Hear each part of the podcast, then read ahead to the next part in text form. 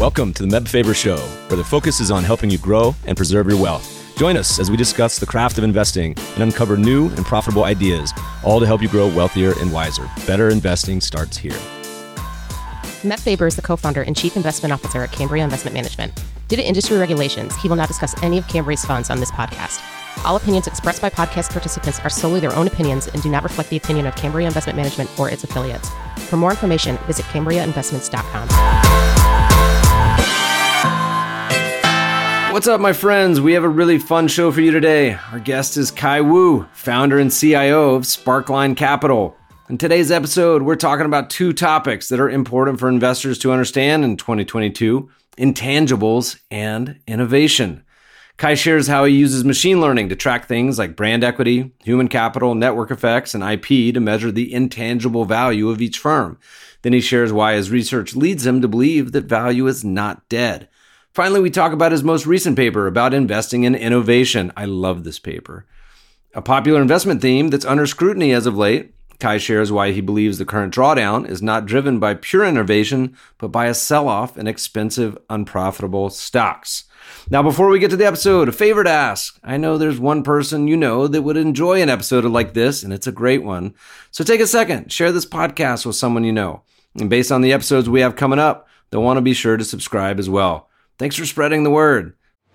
This episode is sponsored by our friends at YCharts. A typical day in the life of a financial advisor calls for back-to-back client meetings, juggling portfolio management, and the consistent desire to improve client relationships. YCharts report and proposal tools could be the missing piece to help you effectively handle these time-consuming tasks. Now more than ever, clients want to hear from their advisors, and with user-friendly templates at your disposal, generating impactful client reports can be easily integrated into your everyday routine, helping you free up time and focus on what matters most, enhancing client interactions and growing A U M. Need to make a clear head-to-head comparison between a client's existing portfolio and your proposed one?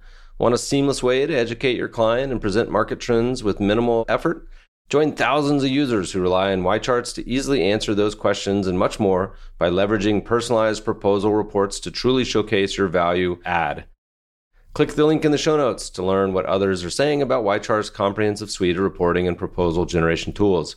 Get twenty percent off your initial YChart's professional subscription when you start your free YChart's trial.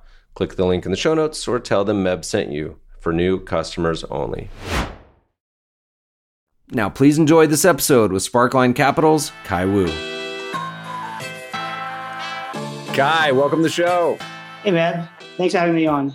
It's good to see you again, buddy. You know, I've enjoyed getting to meet you over the last few months, eating sushi, having a few beers. Where do we find you today? I am in the great city of Brooklyn, New York. What's the vibe in Brooklyn like right now? Vibe is good. We got good vibes down here. Everyone's moving down to Brooklyn. It's the place to be. I used to make it to New York about once a quarter, and pandemic hit, yada, yada. I'm due. This is like the, the best time of year. I spring in New York is like my favorite.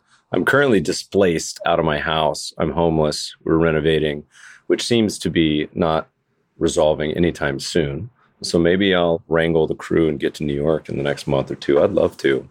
You're gonna have to host me. Yeah, and I'll. I think I owe you some sushi. Good deal. I'll take you up on that. New York and L A are two of the best sushi cities on the planet. Yeah, we are very spoiled. Yeah. Cool, man. Well, look, I just saw you in Miami, holding court at uh, the recent E T F conference. Was that a good trip for you? How'd you find Miami? Was it just full of V Cs and crypto meetings for you, or you, you're at E T F conference? You're E T F manager now. Yeah, well, I may have been one of like three people who did the double header, did the Bitcoin conference followed by an E T F conference. Pull the thread for me between the two. There was thirty thousand people at the first one and maybe like three thousand at the latter one. What was the similarities, if any? I was actually shocked by how much interest there is in crypto in the E T F community. Like you tell me, hey, there's an E T F conference. I don't think crypto, but you saw that at the Allocator Hall, there was like half the booths were like Grayscale and other kind of disruptive blockchain style offerings. Yeah. You know, I think the challenge with the crypto community and the E T F side is you've had this sort of waiting on Godot for, I don't know how many years it goes back. I have an old tweet where people were getting super excited about crypto E T F spot coming to market. And I was like, look, if anyone wants to make a bet that this makes it out by end of the year. So I was like, let's do a dinner bet. And no one would take me up on it. And I said, I prefer sushi. So I, I've been consistent over the past decade. I think that was in twenty thirteen. So we're going on like year eight of no spot E T F in the U S. So I think the E T F crowd is sort of frustrated and, and helpless, but hopeful at the same time. A lot of people doing some good work there. Yeah, yeah. And each year that passes, we get one year closer to whenever it ultimately happens. So listeners, we're going to go deep on a couple topics. Make sure you stick around for this entire episode because we're going to be touching on a few of Kai's papers. If Kai's new to you, you got to check out his company's website, Sparkline Capital. But one of my favorite new think new to me, I should say, thinkers over the past few years, he's got uh, some really fun papers on intangible value, which we're going to talk about, investing in innovation, which by the time this podcast hits, should have dropped. Got a sneak peek. It's awesome. We'll talk about it. But we got to start at the beginning with you because I think, and I'm not certain, my producer will have to check this, we've probably had more alumni on this show from G M O than probably anywhere else. Research Affiliates is up there. A Q R maybe up there. I'm trying to think. But you're an alumni, right? You originally started out at G M O. We're not talking Monsanto here. no, no. My first job out of college was working for Jeremy Grantham. And what was that? Fetching coffee? How does somebody get a job right out of college? I mean, I guess you were local. How does someone cozy on up to G M O? I mean, it was more than just coincidence. So I actually wrote my, so I studied economics at Harvard and wrote my senior thesis on financial crises and bubbles with Professor Ken Rogoff. It was kind of a natural segue to just hop across the river and start working with Jeremy and his team on that very topic. Bubbles. You start talking about bubbles, that's catnip for Jeremy. So, yeah, you know, it's like you got a warm intro. Give us a rewind. What were some of the ideas and conclusions that you guys were looking at back then? On my thesis, the idea was, it was very like kind of Austrian. So it wasn't a super popular paper amongst the Harvard Economic Department at the time. But the idea is that imbalances build up in the economy, whether external, credit, asset price, what have you. And these things eventually need to unwind. And it's impossible to predict what will be the straw that breaks the camel's back, but you just know it will. And it turns out to be the case that we went through decades of data, basically pulling in every single crisis we could come up with. So Asia, Sweden, U S, savings and loans.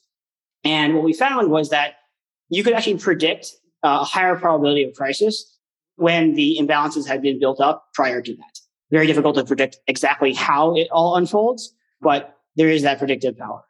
What was your role? So you're a probably twenty-something, young twenty-something. Were you able to contribute at all at that point? Or was it, you know, I'm here to learn and be a part of this team? Well, like, what were you actually doing? And what year would this have been? Give us the timeline. Yeah, I was super lucky. I joined in two thousand nine. So this was after G M O had its best year ever. It made its clients so much money betting against the G F C. And it was like one of those situations where it was a small team. I mean, there was only a handful of investment professionals. Yet A U M was just kind of growing every month, billion dollars in, billion dollars, billion dollars. And I was lucky because I was the most use- useless person in the group, right? I was just like showed up out of college. I was like, hey guys, and everyone else, you know, had real responsibilities and I didn't. So what they did was they sent me on this like world tour.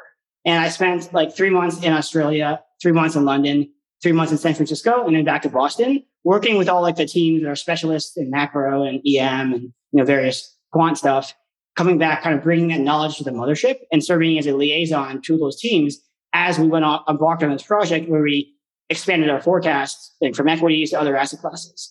So, you know, I kind of lucked into being somewhat useful merely because of my ignorance. How fun, man. What a dream initial setup. I mean, granted, you top ticked the perfect time to join, but also at the same time, uh, what a fun, just like absolute kid in a candy store opportunity. Okay, so at some point, you decided to say, I've learned everything possible from G M O. It's time to start my own adventures. And then was this the entrepreneurship move out at this point? What was next? Yeah, so end of twenty thirteen is when I left G M O. And I loved the firm. I loved my coworkers and had a great experience there. You know, working for Jeremy obviously set me on a path as a value guy that I've gone down the rest of my life. But, you know, I wanted something more entrepreneurial. So what actually ended up happening, and this is kind of interesting because it'll come full circle at the end of this conversation, is I actually got into crypto. So I started doing this like crypto trading strategy. This was like early two thousand fourteen when there were maybe seven things you could trade. And it was me and a few other people kind of sitting around, like trying to come up with ways to make money. And the crazy thing was that, you know, you read those market wizards books and you have all these classical arbitrages that were just like lying around in like nineteen eighty. Well, it turns out you could do those in, in two thousand fourteen crypto. Like we were doing these F X triangle trades where it was like, you know, Bitcoin, Litecoin, like Doge or something. And you would look at the different pairs and figure out if there was a mispricing. Or even today, you know, liquidity is ultra fragmented still across various exchanges. Well, back then it was the case as well, but also there was no one really sitting there trying to arbitrage. So you could, it's like, you know, gold in London versus gold in uh, New York, that trade. So you could do all this, but what ended up happening was I kind of decided at some point that like we were still too early. That look, the market cap of all of crypto at the time was eight billion dollars. And we were years away from like the serious institutions coming into the space. And then I had the opportunity to join up with a guy who was leaving from my former team. And we co-founded a firm in Boston called Kaleidoscope Capital. I was there for four years, setting up the firm, you know, from going from scratch to three hundred fifty million dollars in A U M, and good experience. And then in two thousand eighteen, left to kind of start my solo project, which is Sparkline. Awesome. That's a fun journey. I, I remember back to those days of crypto. I mean, we had a crypto payment option. I was down in Mexico City at a conference and was chatting with some people that were early in crypto. And I said, you know what, I'm going to start to dabble in this. And we put a payment option on our Idea Farm research service and no one used it. And my mistaken approach to it at that point was that my audience is the use case, or at least the early adopter use case. I was like, you know, my audience is pretty tech forward. I'm surprised they're not using this. And then we eventually took it down. I'm kind of sad because for a long time, I was like, I wonder if people actually paid in Bitcoin. And I just never paid attention to the wallet. And I was like really hopeful there was going to be like two million dollars in there. To my knowledge, there isn't. But humorously enough, that same Mexico City trip at the same hotel, I rode up in the elevator with Dwight Howard and James Harden. There was some exhibition game. It was the strangest trip of my life, but awesome as well. So Sparkline was the origin story for Sparkline. Similar at the time as it is today, or was it a crypto focus? What was kind of the inspiration on, on Gonzalo? The big thesis that we have in Sparkline, so crypto is something we kind of got into later and, you know, kind of came full circle, but really the big thesis at Sparkline is the idea that the economy is becoming more and more intangible, right? Human capital, brand, intellectual property, network effects, that these are the assets that now power the economy. Yet most people don't correctly value them or undervalue them even because they're, they're just so hard to measure.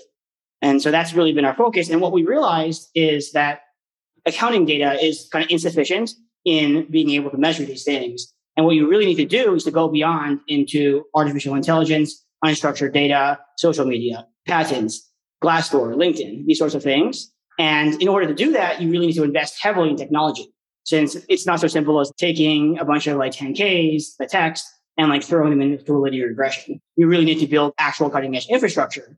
So after I left Kaleidoscope, the first year and a half, maybe two years, was one hundred percent heads down. Let's build out the research platform that will allow us to do whatever we want. Now it's crypto as well, but you know, it was equities initially and it still is equities.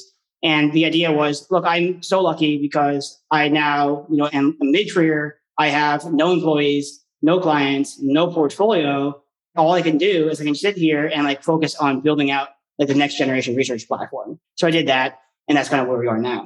All right. Well, good. We're going to spend a lot of time there, but was there an inspiration that really pushed you toward this concept of intangibles? Were you reading a paper? Was there just a day where you're just sipping coffee at your local hipster Brooklyn coffee shop? I guess today that would be what, like a, a matcha latte? Or was it something that just is, was a slow buildup over time? What was the foundation where you built this kind of concept from? And then we can lead that into your paper on intangible value. Yeah. So the big problem that I tried to address is this question of the so-called death of value, which I'm sure you're aware of. It's this notion that it's no secret that value strategies, and in particular quantitative value strategies, have massively underperformed the past ten years. And you have people saying, oh, value is dead. Now, look, I've been a value guy my entire career, and I've thought a ton about this issue. And the conclusion I came to was that value is not dead. The idea of buying low, selling high compared to some measure of intrinsic value, that's like by definition true. The problem is that the metrics we use as to what is value that need to be adapted. So you think back to like when Graham and Dodd wrote Security Analysis, nineteen thirty, the economy was totally different back then. It was industrial. The biggest companies were railroads and steel mills. And more importantly, value back then was tangible.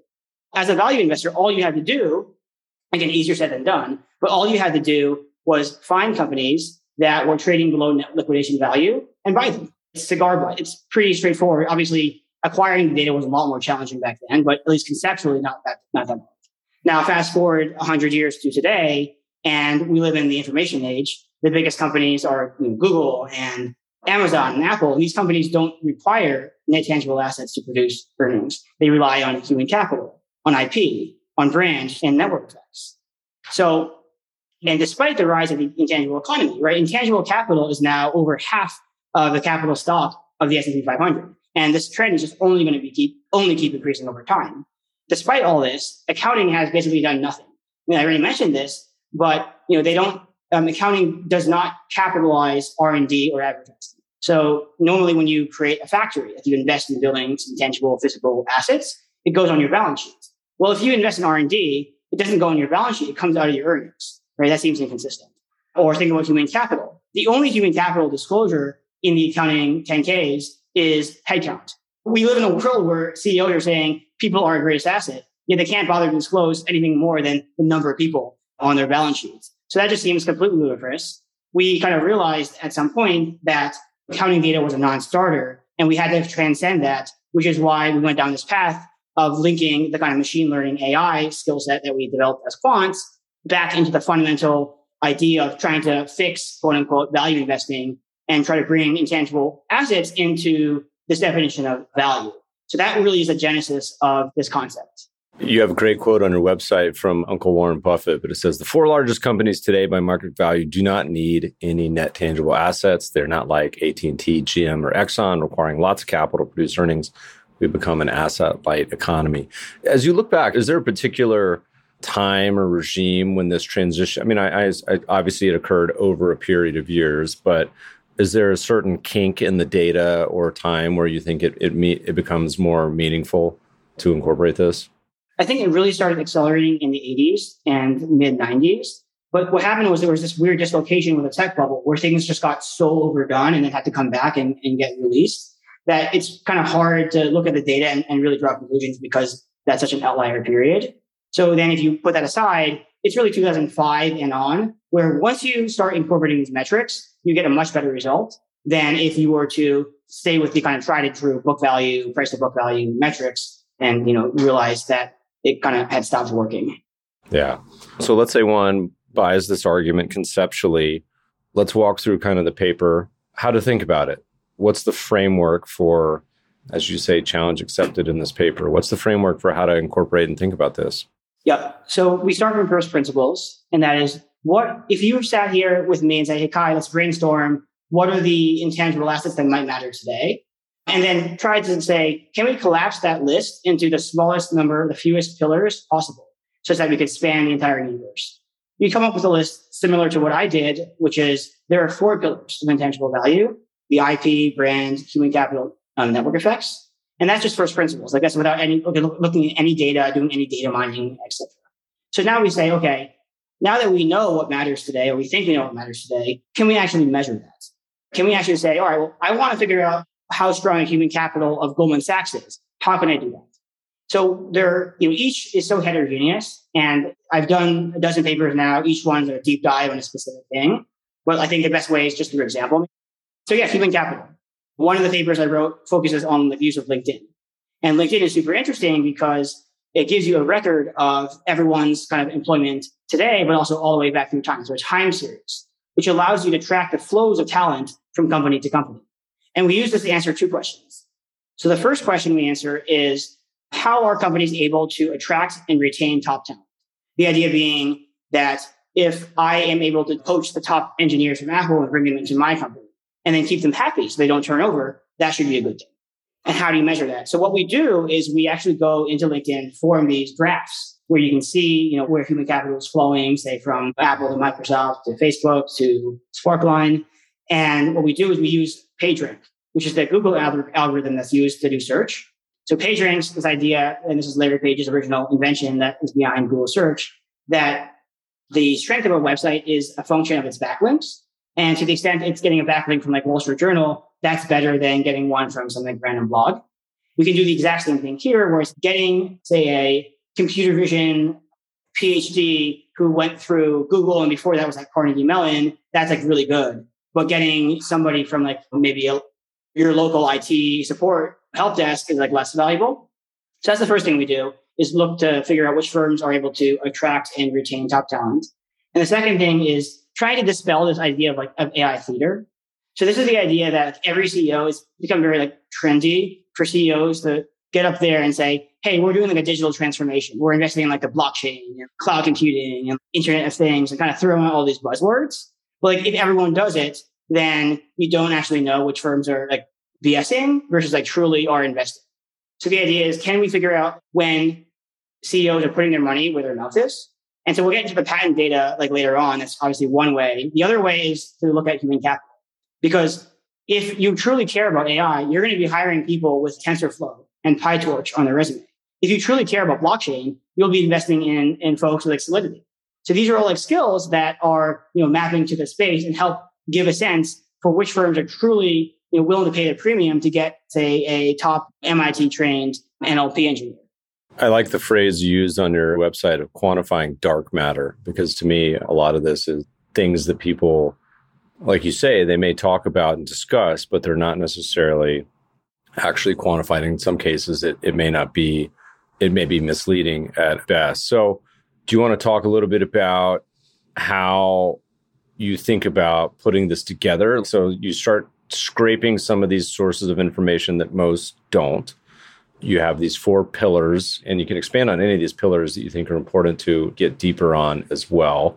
So let's do one more example, just because why not? Yeah, we can do all four. I love listening to this. We could do all of them. I don't, I don't know how much time we have here. You want to do a three-hour podcast? Well, I got plenty of time.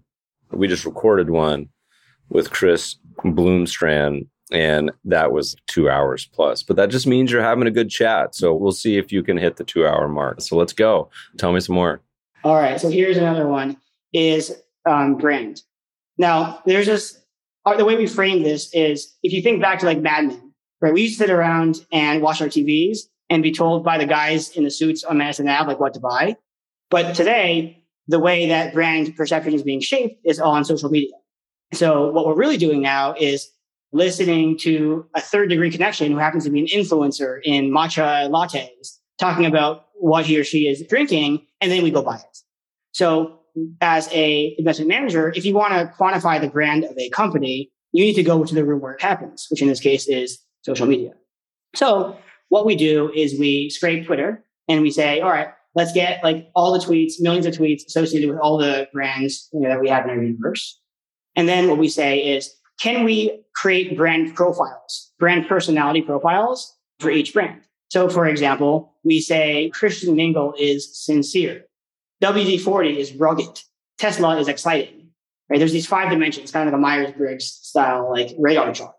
And the insight is that it's not so much what you're known for. It's more like being known for something that matters, right? You think about the apparel space, you know, Lulu, like Nike, these brands all have, you know, really like passionate followers because they are known for specific thing. And the key is, you know, being known for something that puts you in kind of a brand map, unique from your competitors. So we do all this work, kind of figure out the personalities, figure out how they look next to their competitors. And we find that the stocks with the strongest brands do tend to outperform. So this is like a factor we can add to our models. So that's an example in the brand category. You know, you mentioned the notion of these things that everyone says are important, but no one's measured. The best example there is culture. Everyone quotes this, uh, this notion that culture eats strategy for breakfast. Everyone says, hey, look, if you have a good firm culture, that's all that matters. But the question is, like, are these C E Os just saying that? Are they just kind of ex post creating a narrative for why they were successful when really they were, you know, insider trading or something? So we want to you know, we wanted to be the first study to actually show a connection between firm culture and future stock prices. And the way we did that was we went into Glassdoor, right? Because again, the same problem with A I is the C E Os love to talk about how amazing their culture is. No C E O is going to say we have a bad culture, but that has no correlation with the actual experience of the rank and file, the day-to-day employees. So we go to glassdoor dot com. This, for those who don't know, is like a forum where it's like a Yelp kind of, where people can re- leave reviews on their employers or former employers. And we scrape all the reviews. And what we do is we, we first find, so we have a few findings. The first finding is that the star rating, so people can give a rating between one and five, is not actually that important. It doesn't really predict that much. The second finding is that the text of the reviews is better. And you can do sentiment models where you train supervised learning models to say, hey, is this text positive versus negative? That is somewhat predictive. But what was the most predictive was actually creating, similar to what we did with brand personalities, creating these profiles for firms on a handful of different dimensions. So what we did, we said, what are the dimensions? What are the values that companies care about? And if you go on all the websites and like tally up how many times are they mentioning integrity, et cetera, you find that like the first thing is integrity. Then you have like innovation, teamwork, all the way down. And so we say, can we take each reviews and figure out which, on what dimensions each companies are strong? And so you might find that certain companies are really known for innovation. Others are really known for being very team oriented, et cetera. And what we find is that the firms that are strong on these main values actually do overperform. That culture actually does matter in this case. So in your paper, which is a little outdated, not outdated, but it came out a year ago, you give some notable intangible companies. Are there any that you think stand out as being positive in this category? And or if you want to say that there's any that are particularly negative? Yeah. So the point of this was to try to contextualize contextualize the model. Our goal here is to not create like a black box, like some quant black box. What we're trying to do is create like transparency and, you know, have intuition mapped to like what we own. So it's like, hey, the idea was NVIDIA. What is the reason? Why are they on this list? Why is NVIDIA strong? Well, it's because of their I P. Their I P is what gives them a moat against, you know, other, you know, other competitors in chip space. Moderna obviously has the mRNA patent, things like that. On the brand side, we find, you know, Nike and Harley, Human Capital, Goldman, Regeneron, Network Effects, Amazon, Twitter. And look, all we're saying here is, is not so much, are these guys attractive and absolute, but more, what is the primary driver of each of these business without making any judgment as to whether or not that's a long or short in general.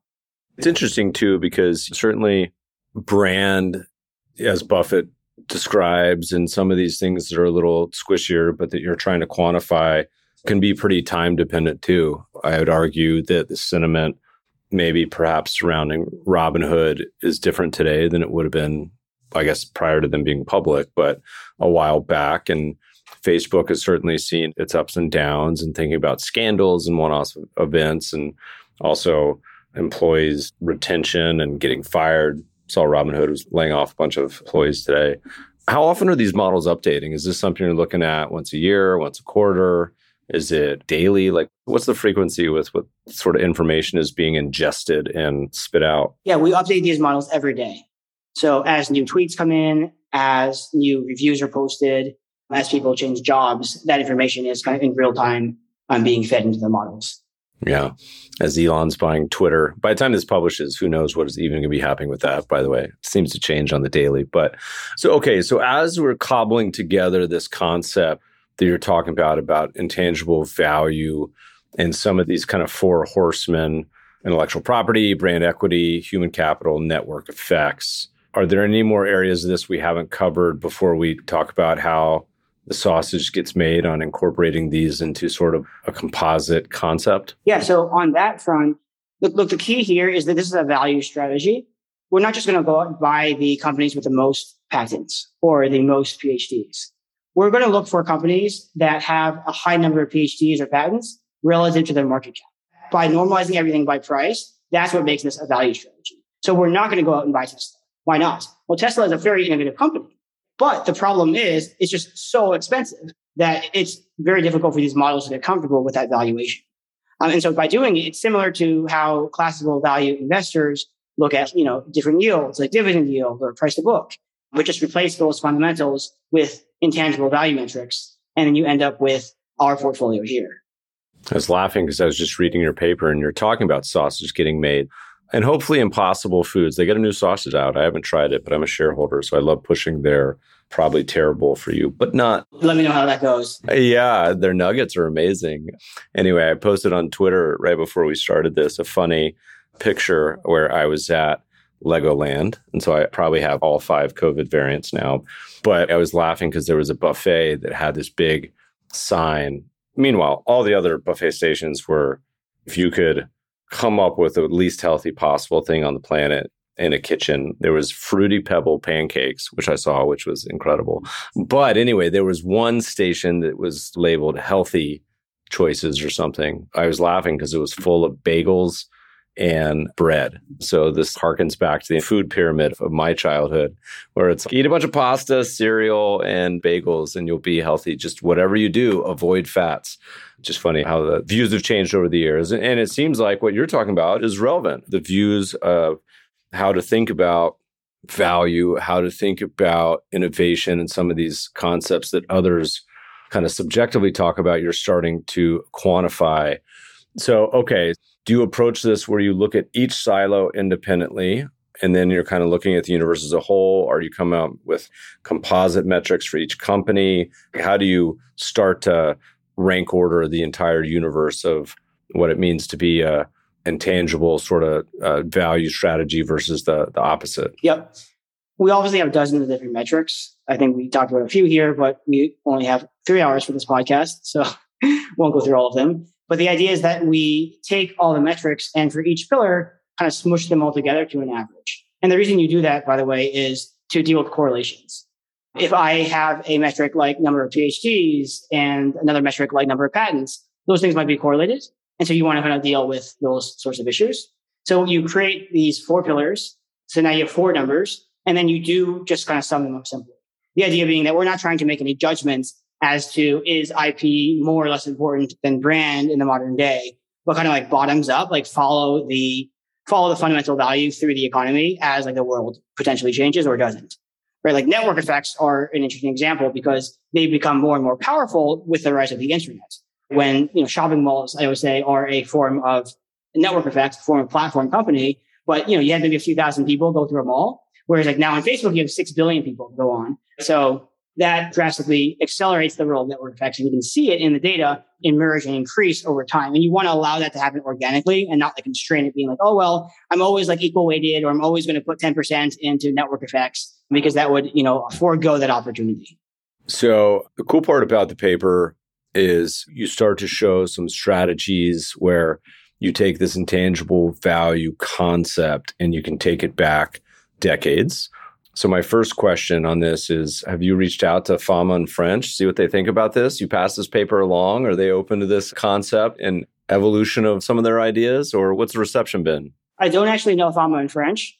I know they had a three-factor model. Now they have a five-factor model. So soon to be six, the Kai Wu factor. Well, you got to muscle our buddy Wes and get an intro because he's friendly with those peeps. So anyway, I was just saying, because, you know, so much work has been built upon some of their ideas. I mean, D F A built a, whatever, four hundred billion dollars business based on this concept of price to book alone. And I feel like, correct me if I'm wrong, you probably know more about this than I do. I feel like they recently were writing about how they're not just using price to book anymore as a value metric, but considering other ideas. Does that sound familiar, or did I just make that up?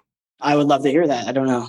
Well, I'll Google around as you're talking on this one. But anyway, so walk us through some of the conclusions on how this portfolio strategy has behaved. We got the conceptual idea, but what's the actual outcome for this type of strategy over the decades? The point of this is to get outside of like the style box framework and to get away from this idea that, oh, there's like value stocks and then there's growth stocks. You know, this is what Warren Buffett said, that value is joined and growth are joined at the hip. We want to, you know, have a model that, again, follows the value through the economy, and, you know, maybe value one day and maybe growth another day, just depending on, you know, where, where fundamentals go. So right now the portfolio is, it is heavily invested in what you might call like new economy sectors. So semiconductors, media, software. And that makes sense because that's where economic activity, especially in the U S large cap and mid cap space, is concentrated. If you were able to backtest this one hundred years, which I can't, you would almost certainly see the sectoral composition change as, you know, remember, railroads were the technological marvel of the eighteen hundreds, right? They were kind of growth stocks. And so you would kind of see it move. But the really powerful thing here is that, yes, this portfolio does tend to own new economy sectors, but it does so in a way that's still very cognizant of price. So if you look at the, say, valuation ratios, you find that the price to earnings and price to book ratios are similar to the market. And more importantly, if you look at things like R and D divided by price or P H Ds divided by price, these intangible value ratios, the portfolio is like two x as attractive as either the S and P, the Russell one thousand value, or the Russell one thousand growth index. And the key here is like, why is that? That seems weird. Well, look, the value index doesn't hold any FANG stocks, doesn't hold any technology stocks. If you don't give Google credit for its I P, you're never going to hold Google. It's always going to seem expensive. So of course, there's no intangible value. If you go to the growth section, then you're like Tesla and you're like Moderna. And these companies, yes, they have a ton of I P and, and human capital, et cetera. But because the valuations are so high, the amount you get out per dollar put in is actually not that special, which is why we have like a two x compared to all three of these metrics. And I think that's really the crux of this portfolio is you're getting exposure to new age, kind of disruptive, forward-looking companies, but doing so at a reasonable, if not attractive price. So for those listening, as they tend to think about the strategies historically beaten both, but as you think about the traditional framework of a value investor, growth investor, this is interesting because it has elements of each. It has companies that may be bucketed more traditionally as growthy sort of sectors and industries, but also value characteristics. When you talk about the narrative of the strategy, do you tend to put it in a comparison of one or the other, or it's its own animal? Yeah, I think it's eye of the beholder. For those of us who are used to thinking about, about value strategies, this is a way of applying value into non-traditional areas, right? High intangible companies. For those of us who are used to investing in growth-like companies, this is a way of maintaining that exposure to the future while being a bit more cognizant of price. And for those of us who are your D F A kind of factor investors, this is potentially a sixth factor or maybe a ninth factor, let's say, that folks can potentially tilt towards if they do buy the argument that these intangibles tend to be undervalued because they're so hard to measure. Well, it's fun because you have in your paper, which we'll link to on the show notes, on intangible value, you have fun charts of factor exposure breakdowns. So S and P, Russell, value growth, and then the intangible value. But it's fun because you see it in the price to patents, price to P H Ds, some fun factors that most may not have seen before. Does the strategy constrain in any way as to industries or sectors, or theoretically could be all in on railroads, like you mentioned? Look, I used to be a hedge fund guy, so I'm very familiar with factor neutralization, long short investing. We were very deliberate, though, when we built the strategy to not do any of that and like let the exposures grow bottoms up. And that's for two reasons. So first is like, I don't really buy the whole GICS classification. I think it's obsolete. Of the five FANG stocks, only one of them is an I T stock. And you know, you have plenty of disruptive companies that are not classified as I T, and then plenty of legacy tech companies. So I just don't think it captures the factors we're going after in the modern day. And I would much prefer we were to classify companies into four buckets along with the four intangibles. So that's the first reason. And the second thing is that even let's imagine we do buy the notion that these GICS classifications are the be all and end all of what is a sector. Take the example of like green energy. So like imagine what is the energy exposure in the S and P, like five percent or something? So imagine we were to say there's five percent exposure to, S- to energy today. Let's just like fix that forever. And then let's say a year from now or ten years from now, green tech became like the biggest industry in the U S and it's forty percent of the market cap. Well, it's too bad. You're only going to own five percent. So it just doesn't make sense, I don't think, to overly constrain this portfolio. Instead, let the notion of intangible value drive the allocations. Yeah. You went the extra step, man. You eventually launched an E T F, the Sparkline Intangible Value E T F. Listeners, ticker I T A N, great ticker. And for people who are interested in this sort of strategy and what it's up to, what kind of positioning? I mean, here we are in twenty twenty-two. Things are getting weird, just like they were in twenty twenty and twenty twenty-one. I'm waiting for a break. I'm ready for a quarter just for it to be kind of mellow. But that's markets. It's always exciting. you decided to launch an actively managed fund with some friends of ours. You want to tell us a little bit about the process? Was this as exciting and mind-numbing as you thought it might have been? More fun, less fun, more headache-inducing? Uh, how's uh, how's the experience of launching a public fund been? Definitely different. I never saw myself as an E T F manager. And this is how the story goes, actually. So I posted a blog on our friend Dan Rasmussen's blog. This was like beginning of COVID, I think. So world was about to go into a lockdown. And Wes reached out and he goes, "Hey, dude, do you want to start an E T F? Have you ever thought about doing an E T F?" And I was like, why would I do that? I'm a hedge fund guy, you know, like what? What? But, you know, we started talking and like we did a bunch of calls and you know, he was really persuasive when it comes down to like, hey, if you're going to put money into a strategy yourself, don't you want to wrap it in like a tax wrapper? Right? This idea that you can kind of wash out capital gains and defer tax-free those gains until you sell is just such a tremendous advantage over time. I mean, it doesn't make a difference if you're going to hold for like six months, as most people in E T Fs, many people in E T Fs do. But if you're truly oriented of like a buy and hold investor in an active strategy you believe in, and you plan on holding it for a long period of time, why wouldn't you put it into an E T F? It's almost a no-brainer. And so that's really what persuaded us to go down this path. It's exactly how Wes would have phrased it. Is, hey, dude, we're referencing Wes at Alpha Architects, former podcast alum, as well as Dan at Verdad, another podcast alum. What's funny, you know, I mean, look, man, the power of writing and research has been a great example. I can speak to it personally, as can you. Putting out awesome research like you guys have has led to a fund and hopefully many more. So as a quick segue, we got to talk a little bit about Web three, your paper there. Give us um, the ideas and thoughts on that one and what's going on in that world. What'd you learn in Miami? And by the way, I think your choice of titling this paper a Value Investor's Guide to Web three, that's some good S E O because no one's combining those two phrases, value investing and... Because nobody's doing it. It's antithetical, right? Thinking about that. There's just going to be like the one result and then blank afterwards. So, all right, what's a value guy doing in crypto land? Let's talk about it. Look, I came out with all this research on intangible value, mainly focused on companies. And the feedback I got from many, but not all, but many people was, hey, that's really cool. You know, this seems really cool. It'll work in equities. But what I'm really trying to figure out right now is like what's going on in crypto. And the really powerful thing about the intangible value framework is that it can be used in non-traditional areas. I always call it value investing in weird places. So the idea is that most traditional value investors are like, well, if it doesn't have cash flows, if it doesn't have book value, then I can't invest in it, which is why like technology and biotech and all these more intangible intensive sectors have generally been avoided by traditional value investors. And again, that's why I T A M exists. Now move to the crypto space, same problem exists here, which is the crypto markets are dominated by trend followers, narrative-driven investors, and the value camp, the kind of staid folks, all my friends from Boston, they don't go into crypto. Because they don't feel comfortable that they can assess and ascertain an anchor of fundamental value in the space. But here's the thing, which is A sixteen Z, all these V Cs are pouring tons of money into the space. In what way is investing in Uniswap or any of these kind of Web three companies that much different from investing in the internet companies of, like the, of the early nineties?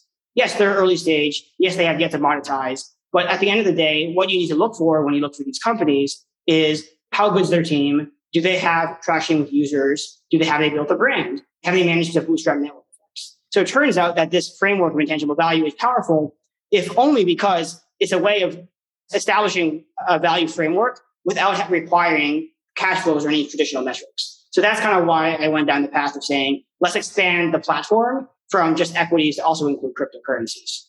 And next insights, as you applied this new lens, what'd you see? I guess there was the macro and the micro. So the macro finding is, you know, as you might expect, which is sixty percent C A G R in fundamental value over the past several years. So number of developers, number of folks with cryptocurrency wallets, amount of transactions going through the top protocols, Twitter followers. Tom Brady and Giselle are out there in the Bahamas right now talking about crypto. You think back to like twenty fourteen when I was doing this, it was like me and a bunch of degens. And we are flipping seven different currencies amongst each other with like no real world use cases. Right? You couldn't even buy the idea farm with the Bitcoin. And now here we are in twenty twenty-two. And like everyone seems to be doing stuff in Web three. Snoop Dogg has an N F T. And all the talent has poured into, all the developer talent has poured into the space. I was at a wedding not too long ago for a friend who's a tech C E O. And so a lot of the other people there were, you know, highly placed folks in tech and finance. And we were joking. It's kind of like the crypto conference in San Antonio, because everyone was just talking about Web three and, you know, potentially going into the space or, you know, already there. So it just definitely feels like a lot of talent is moving there. And as an investor, you need to be following the talent. That's just like principle number one. Um, follow the talent. And, you know, it's just so impressive to see over the past six or seven years how much growth there's been in the space. So that's the first finding, which is just like absolute. Always follow the nerds, that's for sure. And I say that lovingly. As an engineer, I can say that. Okay, follow the smart people, follow the nerds. All right, finding one. Finding one. Finding two is that these value metrics are actually useful, that they actually can be used to help us navigate what is otherwise a very treacherous asset class. So why is crypto so treacherous? Well, there are like three challenges. And what you want to avoid is showing up in nineteen ninety-five, predicting the internet and making no money. The equivalent could easily happen to somebody investing in crypto. There's three challenges. The first is just the sheer number of projects, the opportunity set being very big and being forced to pick winners. Because we live in this world now, in digital markets, it's the case that oftentimes only a few winners will drive the returns of the entire sector. How do we avoid missing Amazon? How do we avoid instead buying Webvan? And that's a big problem. Unfortunately, a lot of investors own Bitcoin and E T H, but not any of the long tail. Right? So what happens if Solana or something like that ends up becoming the platform of the future? And a lot of V Cs and other investors lock up in the best projects today, but you need to be cognizant of the fact that with the ecosystem evolving so quickly, you might be missing the new use cases as they arrive. You need to be able to kind of rotate. So that's the first challenge. The second one is just the outright number of scams and the unevenness of the quality of projects. It's the case, unfortunately, that setting up like a one hundred million dollars market cap crypto is like not that hard. Like you and I can just like do that right now. We'll just like fork some other repo and like boom, there we go, buy some followers, like whatever. And that's really unfortunate. There are so many folks trying to cash in on the gold rush and starting straight up rug pulls or just hastily putting together projects that really have no use case. So that's the second challenge. And then the third challenge is just the volatility of this hype cycle. Any emerging technology, not just crypto, but the internet and the railroads, they always go through these boom and bust cycles. So what you want to avoid is buying into a project at such a high valuation that even if it ends up being like around in ten years, you actually lost money. It took you years and years and years to make the money back. You had some great quotes and we'll add them, but I love the Web three is both a real industry and a bubble. And you kind of talk about the playbook. There are four things and they address the problems aforementioned. So the first one is diversification. This is the idea that you shouldn't just buy Bitcoin or E T H. You need to spread your bets across all these competing protocols and all these other use cases that could easily become the killer app. And it's not just about names, it's about sectors, right? You have funds that are focused on metaverse or DeFi. Well, what if it turns out that DeFi is not the killer app of Web three? The second thing is look at data. So I mentioned some of the data sources we use already. And this is a way of weeding out the scams. A third of your ten thousand projects are just literally nothing. Well, that will show up because you can go on the blockchain and see that there's nobody using this one billion dollars market cap protocol. You can go on GitHub and realize they just forked somebody else's code and have made no changes. And it's just one dude in Singapore in his mom's basement who is behind this. There's no community around the developers. So that's the second thing. The third thing is to look at valuation. We don't care about how many users you have. We care about how much you're paying to obtain those users. We don't care about how many Twitter followers you have. We care about how much you're paying.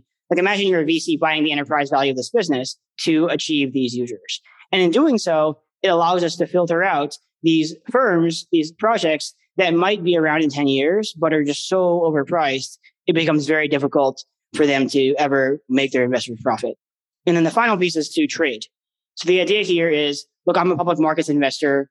And I've oftentimes been secretly jealous of my V C friends because they have the opportunity to invest in these world-changing, hundred-bagger power law companies, and I can't. The thing is that crypto is super cool, especially small-cap crypto, because you get the best of both worlds. You have the ability to get in early in these power law companies and also have liquidity. The problem is that most folks who approach it from the fundamental side are V Cs, people who are not used to liquidity or how to use it. And so we use it in two ways. The first is to course correct. And this is the notion that the best projects today won't be the best ones next year or in five years. And we want to be able to stay nimble and rotate the portfolio as new use cases and projects arise, and conversely fade as certain things start to like roll over in their usage. And the second piece is on the price side, right? So price to fair value, the, the numerator in this case. You know, you're a value guy, you know that it's all about Mister Market, buy into fear, sell into greed. Well, in this case, Mister Market is like a raving lunatic. You have like a project that, you know, might be fair value, and then tomorrow some influencer tweets about it and it goes up like two hundred percent, and you know it's going to come crashing back down. So what you should do is you should sell, take profits, wait for it to overcorrect, then buy the dip. So trading around fair value in this case is like a pretty nice source of returns. When I was at G M O, we actually did a paper um, called The Option Value of Cash um, for our clients. And the idea was that the value of cash was kind of like a Black-Scholes model. It was dependent, therefore, on the implied volatility of the opportunity set in the future. Well, in crypto, you have thousands of tokens with one hundred percent implied vol and some correlation that's not less than one hundred percent. That's a pretty fertile ground to be harvesting this rebalancing premium, buying low, selling high in a value-oriented way. So this isn't just a theoretical concept, and I definitely think it's a little bit outside my wheelhouse, but I love, love listening to this area and ideas, and, and particularly anyone who comes to it with a value lens, or I'm, I'm a trend follower at heart too, so I'll keep that in the room. Obviously, this isn't going to be an E T F, at least not anytime soon, maybe one day. Tell me about, you launched a fund. Can we talk a little bit about it? What is the strategy? What are you guys doing, and how's it work? The strategy is a value strategy, and so it trades on a longer horizon. And similar to the E T F, I am a quant and I do use A I and machine learning, but the focus here is not on trying to front run the next guy. It's on taking this fundamental intuition and scaling it as broadly as possible across thousands of cryptos or equities. So the turnover is, is going to be medium, I'd say. And, you know, since I didn't mention it yet, I mean, the key here is, you know, the data we use. So for example, we use, so GitHub is kind of one of the key sources here, whereby you can see, because Web three is being built in the open, you can see the status of the source code today. You can see it yesterday, all the way back to inception. And that allows you to form measures of I P that are like, how many iterations, how many changes, how actively are the developers changing the source code over some period of time? Another angle we look at, Mab, is to look at the developers who are then contributing this code. Because you can actually see each time a change is made, who it is, or at least the account name of the folks who are behind it. So you can create metrics around developer community. How many developers are working on this project? Is it just one or two people? Or is it a massive, robust team of folks spread all over the world contributing their free time to this utopian vision? And then on the public blockchain side, it's this idea of being able to look at the ledger, and by definition, you can see it now, and figure out how many people are interacting with this protocol. So it's measures like daily active users, monthly active users, how many wallets, unique wallets hold this cryptocurrency. What is the transaction volume? What is the dollar transaction volume going in through any point in time? Similar to like if you could open up Visa's ten K on a daily basis and look to see an update in real time. Oh, how is this payment network being used? And then the third piece of data we look at is social media. Now, social media is important, not just in Web three, also Web two, obviously. But what makes it so powerful here is that because these companies are by definition borderless and decentralized, all of the coordination of the community occurs online in channels such as Twitter, Telegram, you know, Reddit, Discord. And to the extent you can kind of acquire some of this data, you can see the amount of growth of each project's developer community and, I'm um, sorry, and just like online community in general, like its fans. And that's like a very powerful metric for brand and for network effects. So you have these different sources that are in many ways very unique to Web three that allow us to ascertain the value of the four intangible pillars. And that becomes the kind of the core of the strategy, that once we understand and have ways of quantifying intangible value, we're really well positioned to be able to run a strategy around it. And so what you end up owning, is it public securities? Are you owning cryptocurrencies themselves? Are you owning other things? How much does this differ from what like a market cap crypto sort of concept would be? Yep. So I thought a lot about how to get exposure to crypto. I used to be in G M O asset allocation. This is what we did. There are four ways of playing crypto. There is public equities, which you mentioned. So that's like investing in Coinbase or Silvergate. There's private equities via V C. That area has become extremely popular. Um, A sixteen Z, et cetera, very crowded. There is Bitcoin E T H, so what I would call mega cap crypto. And then there's like this small cap token space, they kind of long tail everything else. And that is what we've chosen to focus on exclusively. So we're saying, let's not try to commingle too many different things. We want to be a puzzle piece. And of all of these four things, this is the area we think is the single most attractive space. Right? Think about it from an allocator standpoint. We can now invest as public investors in an asset class with power law upside. If you buy Solana today, that's not interesting. You bought Solana two years ago, that was very interesting. And the next Solana lives in the long tail. We have liquidity. We can kind of rotate in an evergreen way as the ecosystem evolves. So we're not like kind of captive for ten years into what the world looked like in twenty twenty-two. And also the point of alpha. So the lesson of G M O was that being early in the frontier is a huge advantage. So Jeremy founded G M O in the seventies and was one of the first guys doing factor investing, quant value investing, and was very successful doing that. Then he did it in international and small cap. In E M, became one of the biggest, G M O was one of the largest E M managers in the early nineties. So the lesson there is you want to be on the frontier. And what is more frontier than crypto, and more specifically, small cap, long tail crypto? It just stands to reason that there is a lot of inherent benefits of the beta itself, but also the alpha. So I want to give you some money. What's the terms, man? Is this like a one hundred million dollars minimum? Is this accredited only? How do you guys structure this? Yes, this is a private fund. We would have loved to do it as an E T F, but obviously that's not possible. And because of those standards, if you're interested, you would need to reach out to us to have a conversation. I think it's a super cool idea. All of investing, we, it's odd talking a lot about the, the value crew, old Charlie, who's knocking on a hundo, his old quote about fishing where the other fishermen aren't. To me, this is a pretty thoughtful way to approach an asset class that's growing. What are we at? Are we like a trillion in assets at this point, or is it more than that? It's two trillion. Two trill. And the big thing that's happening is that as the market caps increase, so does the breadth of the market. So remember, in two thousand nine, it was just Bitcoin. In two thousand fourteen, it was like seven things, and now it's ten thousand. So what's happened is you've seen like a flattening of the distribution, where a lot of the mass is starting to move towards the tail, these smaller cap things where there's just a proliferation of use cases. So everything ranging from cloud computing, so decentralized cloud computing, to metaverse, N F Ts, decentralized exchanges. All that activity is in the long tail. The other half is the top five or so major cryptos, and they're the platforms. That's Bitcoin, digital gold, Ethereum, World Computer. But I think as an investor, what I'm very interested in is the whole layer down here of this long tail. Yeah.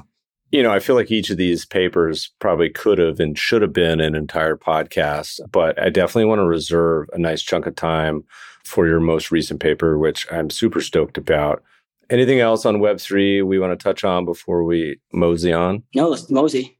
All right, Kai. This one, listeners, if you made it thus far, you get a free happy hour from Meb and Kai for sticking around. But to me, this is a timely paper. The word innovation has become pretty buzzworthy the last few years.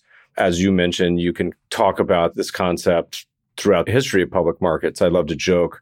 I can't remember if it was railroads or utilities in the twenties that got to a P ratio of sixty-five. One of them did. Professor Schiller has a good paper on sector CAPE ratios, but just going to show that our grandparents, what today seems mundane to prior generations, is a world-defining idea and concept. So disruption, innovation, from a value guy, let's talk about it. Walk me through the new idea of this paper. So the big idea of the paper is like, what the hell is going on with disruptive innovation? Obviously, everyone's talking about inflation and crypto right now. But if you step back and like look at a longer time scale, the big story in markets the past ten years has been innovation. Software and technology are eating the world. Companies like Apple went from being a one trillion dollars company a few years ago to a two trillion dollars company today. Companies like Tesla went from basically being nothing to a one trillion dollars company. So the world is clearly changing. And we've seen the entrance via SPAC, I P O, direct listing of a bunch of disruptive companies into the public markets. And now it's this big tug of war between what many investments view as a new guard compared to like the legacy companies. And then what's happened is that fund managers have realized that it makes sense for them to launch products to package these innovative companies into funds. So obviously, Cathie Wood and ARK, they're the O G in this space. They launched in twenty fourteen, their E T F. But since then, many other players have come into the space trying to get a piece of the action. The problem is that none of this has really worked the past year. You know, ARK's down sixty percent, Zoom, Teladoc, all these guys are down eighty percent. And it's ignited this massive debate, which is what should we do with our disruption stocks? Is this, as the defenders of innovation claim, a generational opportunity to buy world-changing companies at a deep discount?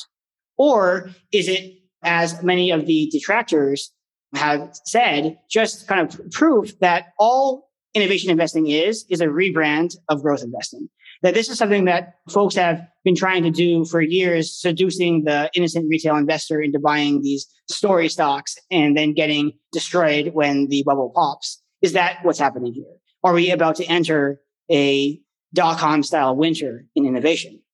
The goal was to approach this with an objective, an evidence-based approach. The first thing I had to do was to reverse engineer what is it that is innovation. And you know, you think about what people who are innovative investors say today. They say, hey, there's like A I, there's blockchain, there's V R. You can kind of get a sense for what they're doing. Because they're saying, let's figure out what technologies are going to change the world and then buy the companies that have exposure to that idea. That's what they're doing. So what we need to do then is to figure out, can we get a historical record of the technologies that have been world-changing through history? And the good news is that we can go to the patent data and have all that information sitting in front of us. So the U S Patent and Trademark Office, they maintain records back to seventeen ninety. The first patent was actually signed by George Washington himself, which is like a really fun piece of trivia. And since then, there's been exponential growth in the number of patents available. What we do is we say, can we look at these patents and then cluster them according to the technology that underlies them? So it might be the case that a patent on LiDAR and the one on like image recognition, they're kind of related to this idea of autonomous vehicles. We kind of put them together. And then we try to see, through the historical record, can we identify trending technologies? So my favorite finding is just this simple kind of nerdy thing, which is we can actually observe through the past two hundred years, the rise and fall of key technologies. We can see that railroads were really popular in the eighteen forties and then kind of diminished. Electricity started becoming a thing and then peaked at nineteen hundred. The automobile then rose and fall, followed by circuitry and computing, and then in the internet. Like you can literally see the major technological revolutions that have powered human civilization in the patent record. And I thought that was super fun, and also just kind of indicates that we're on the right track here looking at this data. Well, in the paper, you talk a little bit about how essentially some of these technologies tend to trend rather than necessarily mean revert. There's like an echo of maybe three to five years, but there are some false starts, maybe electric vehicles, et cetera. Can you expand on that at all? What's the way to think about the life of some of these, you know, because some of these concepts and trends probably will last a really long time and some will just wither away and turn into something else or die altogether. Right. Yeah. And that's very much the challenge. Does technology trend or does it mean revert? I mean, that's the fundamental question we're trying to ask. The example of the car I thought was really cool, like the electric vehicles, that I didn't know this before doing this research, was that the electric vehicle was actually like a best-selling car in like nineteen hundred. And it was competing with steam and the internal combustion engine for market share at the time. And what ended up happening was the internal combustion engine improved fast enough that eventually supplanted electrical vehicles and then became the mainstream car. And then E V made a comeback again in the late nineties, two thousands, and then faded out again. And then now with Tesla, I think it's finally time for it to shine. And really the problem with E V has been the gating technology of battery technology just hasn't really been good enough to give any kind of decent range until now. So we're now starting to finally solve these problems, which is opening up the potential of the asset.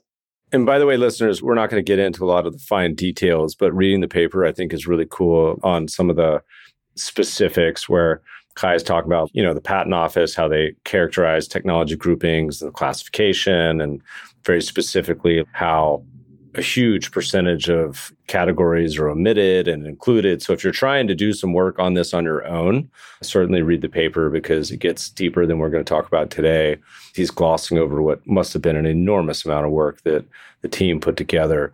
So one of my favorite charts of this whole paper is sort of like the greatest hits by decade, because I love looking back. It's like the old movie with Dustin Hoffman, The Graduate, where he's talking about plastics and looking back over time to seeing refrigerator and lasers, all sorts of fun stuff. What's the big ones today? What's popping up is some of the greatest hits of the twenty twenties.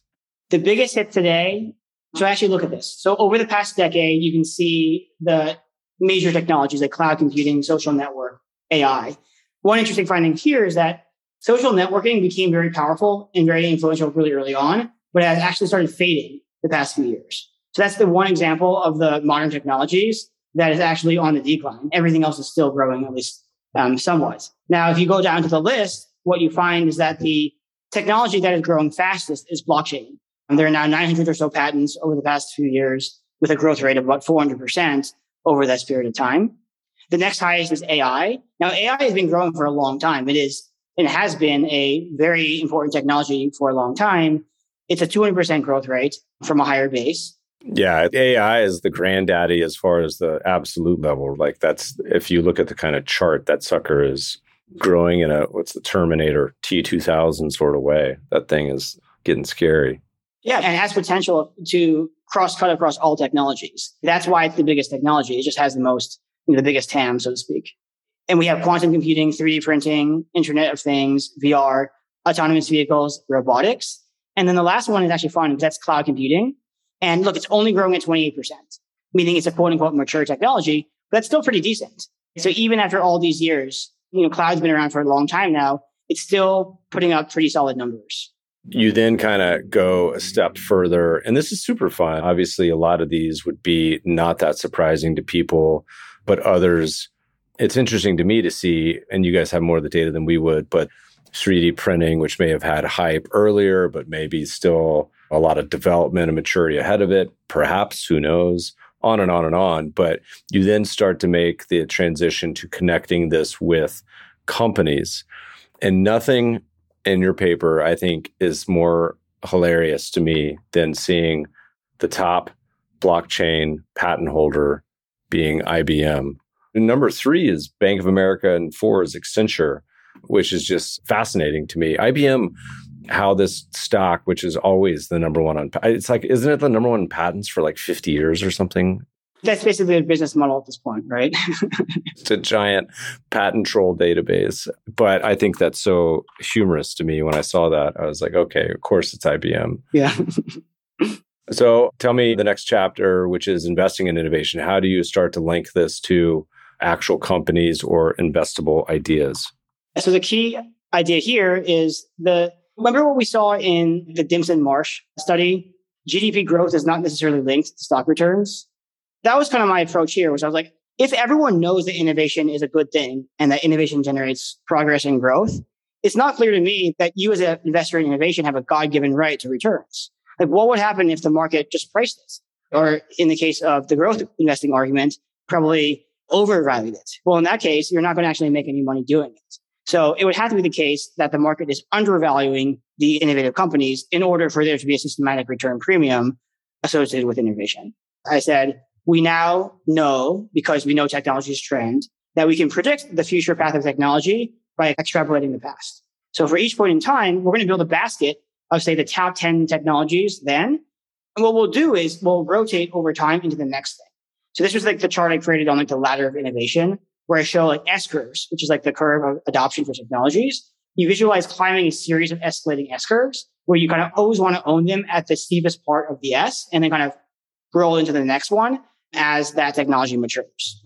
So that's very much the idea. We have ten technologies at any point in time and kind of that keeps recycling as the world evolves. So then the next step becomes, can we determine which companies have exposure to each of these disruptive technologies? That's actually pretty easy to do because each patent has an assignee, and you just need to map that back to its corporate owner. And so for any given arbitrary basket, you can say, all right, create a three D printing E T F. Boom, one click of the mouse. I just go in and figure out three D printing patents, figure out which guys own them, done. So like we create these thematic portfolios, these ten today, smoosh them together, and that's what you own. So there's like two hundred stocks currently, but that number has obviously changed over the course of time. And then what we do is we look at returns. So this goes full circle to the question we initially asked, which is now that we have this backtest, which where we use machine learning to classify patents into technologies and then find the trending technologies and then find the companies that are investing in said technologies, what does the return of that portfolio look like over time? Well, it turns out that it does beat the market, and it returns about two point six percent per year more, which is, you know, pretty solid um, outperformance. If you look at the relative performance, you find that it has a pretty steady uptrend with this big dislocation in the dot-com bubble where it went up and then back down, full round trip. And that's not altogether unsurprising, but does point out a key weakness in the strategy, which we'll address, I guess, later. Okay. The cool part, listeners, this sucker goes back all the way to the nineteen seventies, which is fun to look back on what's going on. All right. So you got to put on your references earlier, like this possibility of inefficiency. What's the explanation? You got two that you propose as possible. What do you think is the best reality? It's got to be a bit of both. For context, there's two explanations as to why we had this outperformance. The first is just the market's inefficient. Right? The simplest explanation, these assets are undervalued, they're misvalued, they're hard to measure. The Wall Street's very short-term focused, and they don't value the world-changing impacts over long periods of time of technology. The second explanation is risk premium, that deep technological research is inherently risky. It's inherently boom or bust. You put in Zuckerberg's out there putting ten billion dollars a year into metaverse, that could make Facebook into a ten trillion dollars company or into a zero. And investors are pushing his P E ratio down as a result of that aggressive bet. So it's a bit of both, I think. And especially on the risk side, what I initially came to this thinking was, well, it's because it's exposure to higher volatility, higher growth, et cetera. But you can strip all these things out. The narrative today is all that innovation investing is just a rebrand of growth, that all these guys are doing is growth investing and like putting a fancy name on it. Is that actually true? Well, we can test the beta or the factor now, going back to the seventies to growth. And the first thing you find actually is that it's on average not been that high. It's only been zero point one eight. And moreover, you find that it fluctuates quite significantly through time. At G M O, we used to do these charts, value of value, right? We look at the spread between value and growth stocks and then look at the, how, how that spread evolves through time and to figure out, is it cheap or expensive? So you can do the same thing here with any basket of stocks, in this case, innovation companies. Are they cheap or expensive? Well, what you find is that the beta peaked in two thousand, basically, in the tech bubble, because what happened was that innovative internet stocks became expensive. Because people said, this internet thing is amazing, I want to buy all these stocks, and then the valuations went up. And that's, by the way, what led to the drawdown that I pointed out earlier. The interesting thing you also find is that this number has trended down over time. It actually is at like a local minimum now. And what does that mean? I think the reason why is that at this point, the idea of using innovation and disruption is like mainstream. Every company is embracing innovation. And by the way, the most innovative companies, by many measures, are the biggest, most profitable ones. Like Google has more publications in A I than Stanford and M I T, the next two highest combined. They are outperforming as a private institution the leading academic organizations in this country, and that's a pretty big deal. So I think the characteristics of these companies has changed. Innovation is not the same as it was before, not with the flaky dot-coms, and it will likely change again in the future. So I'm just upset that I see you think that Chipotle is non-innovative. Have you seen some of the new offerings they've been putting out lately? What is your favorite menu item at Chipotle? Well, I, I'm joking because I actually don't eat Chipotle anymore because they opened up near our office years ago. And then we used to go there all the time. And then it just happened where there was just this total refractory period where no one could eat anymore because we just topped out on Chipotle. So I don't know if I've been back. They have amazing chips, though. Really great chips. But anyway, okay. So we walk through, there's some sector, French Pharma, betas we could talk about. But you talk about really the most famous of the, quote, disruptive, innovative funds. You talk about A R C and kind of where the factors lie. Are there any surprises there? Are they one and the same? And do all the factors play out in the way that most investors think it would play out? No, actually, the results here were a bit counterintuitive. The first thing I said was, why is it that this innovation factor has not had a bigger drawdown the past year? Because the common narrative, common conception is that innovation stocks are in this massive drawdown, as exemplified by A R C's performance. So we said, well, the only way to solve this puzzle is to go into A R C's performance and kind of figure out what's going on here. So I do this from a French decomposition and, you know, break down its returns over the past, I guess, seven or eight years into five different buckets. So it's so four different buckets. So it's market exposure, style factors. So that's like value and growth and size and profitability and momentum, and then innovation. So it's exposure to innovative stocks. And then finally is alpha. So the first thing you find is that A R C has made twelve point four percent annualized from its beta, which makes sense. The market's gone up. You also find that it made about four point two percent annualized on innovation. You know, Kathy was very prescient in saying that this factor is something that, you know, makes sense to put into my portfolio. Um, this was many years ago. And even more impressive is that its alpha was five point four percent annualized. So we're saying that, look, they're taking a lot of active risk, but it's paying off. This is net of fees. So they're actually doing quite well finding the winners from amongst the innovation universe, right? Tesla. Now, here's the problem is style factors. Style factors for the first five or six years of the sample were actually a positive contributor. But over the past year, it's just been disastrous. I mean, it's been forty to fifty percent drawdown. Like, let's imagine that eighty percent of their losses the past year has come from style factors. And then if you decompose that further, what you find is that it's really two components of the Fama French style factors that are really killing them. That is growth and junk or low profitability. So the way I frame this is, look, A R C is making a bet on innovation, but they're also making a bet on growth stocks and junk stocks, right? They're buying these speculative companies at very high valuations without any profits or even revenue in some cases. And that factor tilt has been what has led to a lot of their pain the past year, not necessarily the innovation piece. Yeah. If you were to look at an innovation basket, this might be a good time to, to segue into the next one, but we, we may be too early and out of order. No, I mean, look, the only point I would make now is that where are we now? Let's take stock of where we are now in this paper.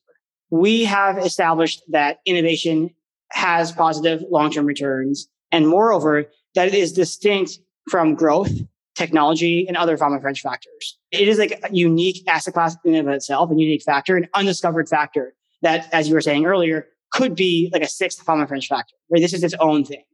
And that's really cool. Well, the problem is that oftentimes, as you saw in that chart of the beta, oftentimes innovation stocks are prone to being caught up in these bubbles.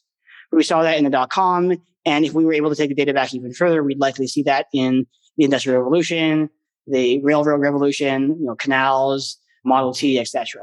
This is coming full circle to your bubble days, man. You got this beautiful bubble chart that looks a lot like your old buddies on canal companies, U K railways. Man, these are beautiful charts. Information age is that people go bananas every once in a while. And it makes sense. I mean, the allure of innovation is very seductive, right? If we think that, you know, let's say Web three is going to be the new internet and completely change the, the technological paradigm, then we're likely going to be very interested in throwing some money. That's just the way humans are. And it doesn't mean you shouldn't do it, because the opposite of doing that is to say, I'm so afraid of potentially getting caught up in a bubble that I'm just going to sit out innovation in general and like never buy any stocks that have any potential for being world changing. Right. So you, you need to kind of balance those things. And that's where DARP comes into play, because we think it's a way you can thread this needle, stay invested in innovation, yet avoid the most overvalued speculative stocks using these valuation metrics. So do you do it where you skim off the really expensive, or you're concentrating in the cheap? What's the approach here for DARP? Great name. And what is what does that stand for? So DARP is disruption at a reasonable price. Obviously, it's a play on Warren Buffett's claim, but far better to buy a wonderful company at a fair price than a fair company at a wonderful price. So it's GARP, but DARP. I like it. So tell us what that means. How does that actually play out? Yep. So what we do is we say, let's not just buy all the innovative companies. Let's look within that universe and rank them on their innovation yield, which in this case, similar to what I described with the uh, intangible value scores, we look at the number of innovative patents divided by market cap. So this forms a score for like how much innovation are you getting for dollar invested. Again, it's a value yield. And then what we do is we take the most expensive stocks, the worst performing stocks on that thing, and lop them off and they're done. And then we just take the remaining ones. So that's only disruptive companies at a reasonable price. And what we find is that the value characteristics of that portfolio increased dramatically. The basic innovation portfolio had an innovation yield of thirteen percent and now goes to forty-nine percent. And then all the kind of traditional value metrics like price earnings, sales yield, they also go up. Right? So we're able to get like a decent improvement simply by getting rid of the most overvalued companies within the innovation space. And not surprisingly, given everything we know about markets, I love to see that free cash flow yield, baby. Does anyone else publish patent yield? Is that just you? I don't know if I've ever seen that anywhere. I have not seen it elsewhere.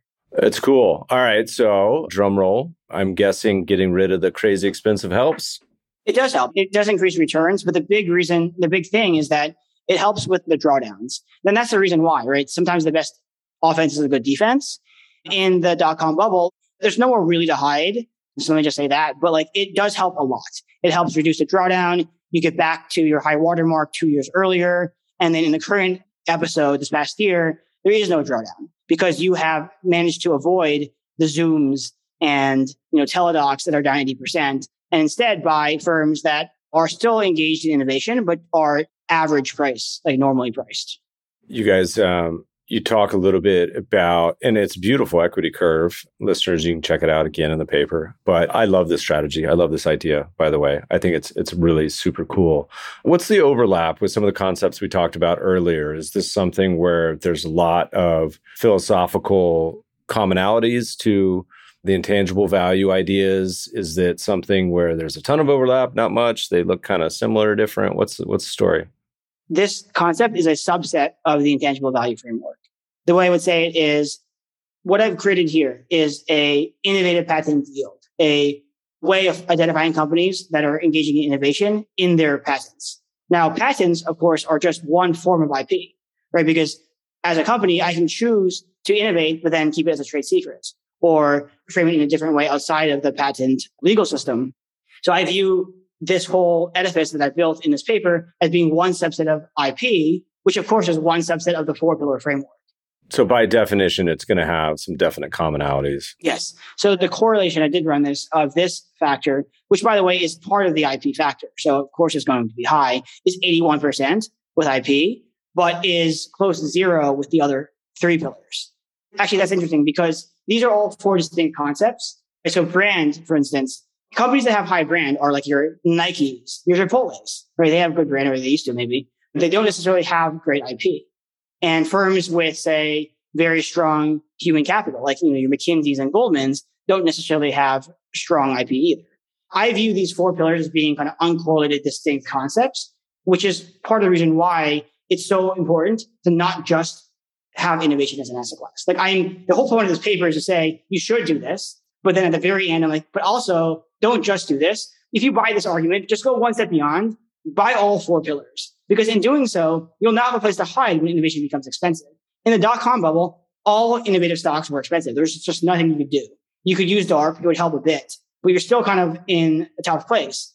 But if you own the other pillars, then you can just rotate your capital to the other sources of value today, say brand, human capital, right? I have this quote here that, look, like genius alone has never been enough to drive commercial success. History is littered with brilliant ideas that failed due to the inability to raise capital, attract talent, build brand, or bootstrap network effects. So look, I P is very important, but it should just be one piece of like a larger puzzle.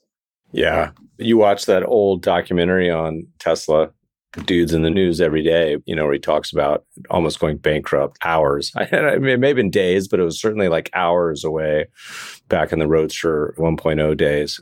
So, but fascinating is you look at a lot of these ideas and companies, and I look back, you know, even now to thinking about the ones that made it, the ones that didn't. I mean, here we are with, with TikTok and YouTube versus Vine. As we talk about Twitter, Vine being the early entrant there that got put out to pasture, but could have been a, a bigger market cap than Twitter if they just kept it open. Some of these ideas, but that's creative destruction. That's part of all this fun game we play. So the strategy, here we are and coming all full circle back to your original concept, of which this is one piece What's interpretation from where we sit here in Q two twenty twenty-two? The long-term story of innovation is you want to be long. And you do want to step out when things get super crazy, as they did in dot-com. But other than that, just being strategically tilted towards innovation and trying to just avoid the most expensive companies, right? Using the startup approach has worked, and it's worked pretty well. And again, if you blend it with other pillars, you're going to be, you know, even better off. So that's very much like been the focus of our kind of intangible value research. How challenging, and it seems like you guys potentially include some A D Rs in this. You can correct me if I'm wrong, but how challenging is this to replicate internationally, if at all possible?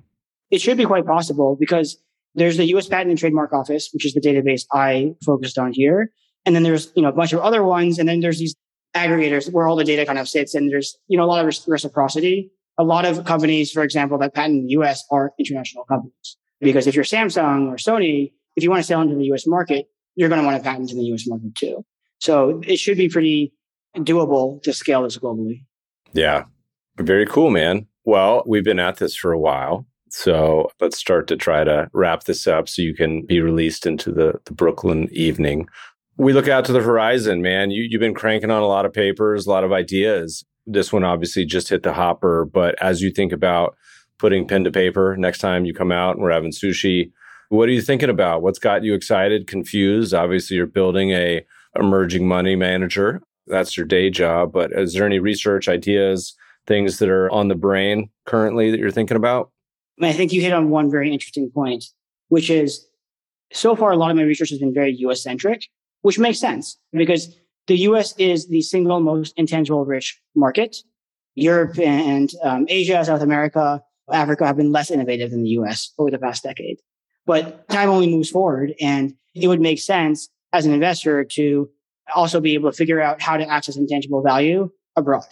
And one of the very interesting and cool things about my framework here is that it's all based on statistical machine learning, statistical natural language processing, which means if I want to go to Japan, let's say, and start like looking at the filings there or whatever, I don't need to go hire a bunch of like Japanese speakers, Japanese linguists. I can take my model, which is currently being trained at the base layer on all of English Wikipedia, and then just train it on the Japanese corpus. Maybe it's Wikipedia, maybe it's not. And then you can do that in Thailand and in Vietnam and all over the world. And that makes what we're doing in the U S so portable, so easy to scale, right? That was why I spent two years building technology, because it becomes just very easy to then kind of scale it to the next tier after you make that upfront investment. And by the way, if you do that, I think there's a lot of alpha, especially in emerging markets where a lot of information is in English. But if you're in Thailand, a lot of the information will not be in English. And to the extent where you can comprehend that information in a way that a lot of the bigger funds, it's not really worth their while to put boots on the ground there to do, that's a pretty big source of edge. Yeah, that's certainly an obvious extension of all the work you're doing in, in areas where it's not as efficient. I mean, expanding this abroad, super cool idea, as particularly those markets evolve too. A lot of the emerging in particular is, is a little more traditional, but things are changing so damn fast that it'll be fun to watch. What's been your most memorable investment? You look back in your career, anything come to mind, good, bad, in between? I got a good one for you, Meb. Great. All right, most memorable investment. You know, I got married a few years, and as part of the whole ritual, I had to buy like a diamond for my wife to kind of signify my commitment. And, you know, but as a value guy, what I didn't want to do was walk into the nearest jewelry store and like get my face ripped off. So instead, as any good quant would, I went online and web scraped a bunch of databases. It turns out that a lot of these diamond vendors like have their entire inventory online. So I just pulled all these data. I had a spreadsheet with hundreds of different diamonds, you know, the five C's. I think it's like color, clarity, cut, something like that, right? Carat. And then I built like a five-factor model where you predict the price of the diamond as a function of the five C's. And then what I did was look for residuals. Imagine you have a scatter plot and you're looking for things that are below that line. I found the few diamonds that were below, the, the most below, the most arbitrageable, whatever, and the one that was in my price range, and bought that. And what was so gratifying was I had to get appraised for like insurance purposes. And when I did that, it was like fifty percent higher. So I literally found like a diamond in the rough. And my wife's going to be super thrilled that I mentioned this on air.